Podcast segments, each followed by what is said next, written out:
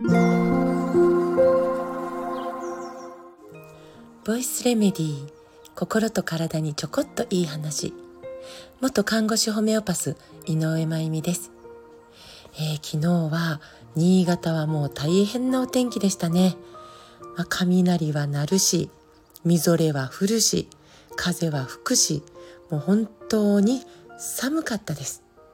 いよいよ本格的な冬に突入してきたみたいですね初雪が楽しみです、えー、さて昨日から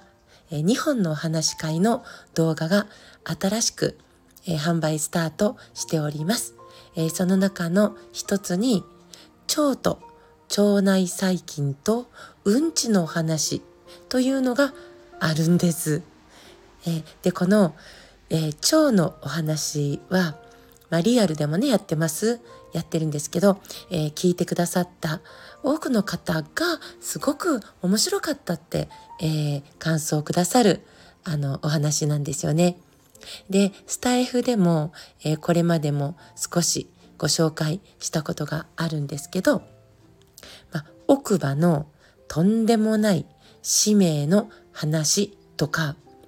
腸内細菌と花粉とミツバチのお話とか、まあ、なんのこっちゃという方は、ぜひぜひ、えー、めちゃくちゃ、えー、大事な内容ですので、購入して聞いてみてくださいね。今日はその中で、便秘のお話をしてみたいと思います。便秘ってね、様々な、まあ、原因が考えられますよね。水分が不足してるんじゃないの？とか、食事が偏っているんじゃないの？とか、まあ、ホルモンのアンバランスとか、ストレスによって起こっているとか、まあ、あの、排泄の排便する時の姿勢とかね。でも、それだけではないんですよね。便秘ってね、え、大腸の問題だけで起こるのではなく起こっているんです。えー、まず、えー、岩のようにゴツゴツしてお団子岩のお団子というかまとまって、えー、大きすぎるからお尻からなかなか出てこなくて出そうと思ったらお尻が痛くて切れちゃって血が出ちゃうみたいなそんな便秘は肺が関係してるんです肺の疲れがガチガチ便秘につながっているんです。で、例えば、硬い硬い線があって、うーんって力んで、その硬い線がこう出せたら、引き続き緩い便がドロドロドロって出てくる。そんな便秘。この便秘はね、今結構多いんですけど、これって腎臓が関係しているんですね。腎臓の疲れが硬い線の後にドロドロ便秘というのにななっていきます。で、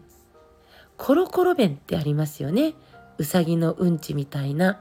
キャンディーみたいな、硬い、コロコロしたうんち。あるいは粘土みたいな、ベターっとしたうんち。まあこれは匂いも相当臭いんですけど、コロコロとベターは、えー、心臓が関係しているんですね。心臓の疲れがコロコロと粘土便につながっていきます。そして便秘なのにね、便が出始めたら下痢が続くというのもありますね。まあ、数日出ないので便秘だなって思って、えー、いたらいざ便意が来てね、えー、久しぶりにうんちだってね、えー、トイレに行ったらまさかの下痢。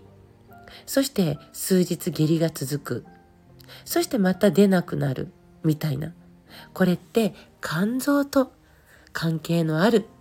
便秘なんです。肝臓の疲れから来るんですね。それぞれの便秘にそれぞれの臓器との関係があって。まあ、えっ、と、必ずしもではないんですけど、傾向としてえー、臓器と関係しているんですけど、これ結構関係強いなって臨床経験上実感できています。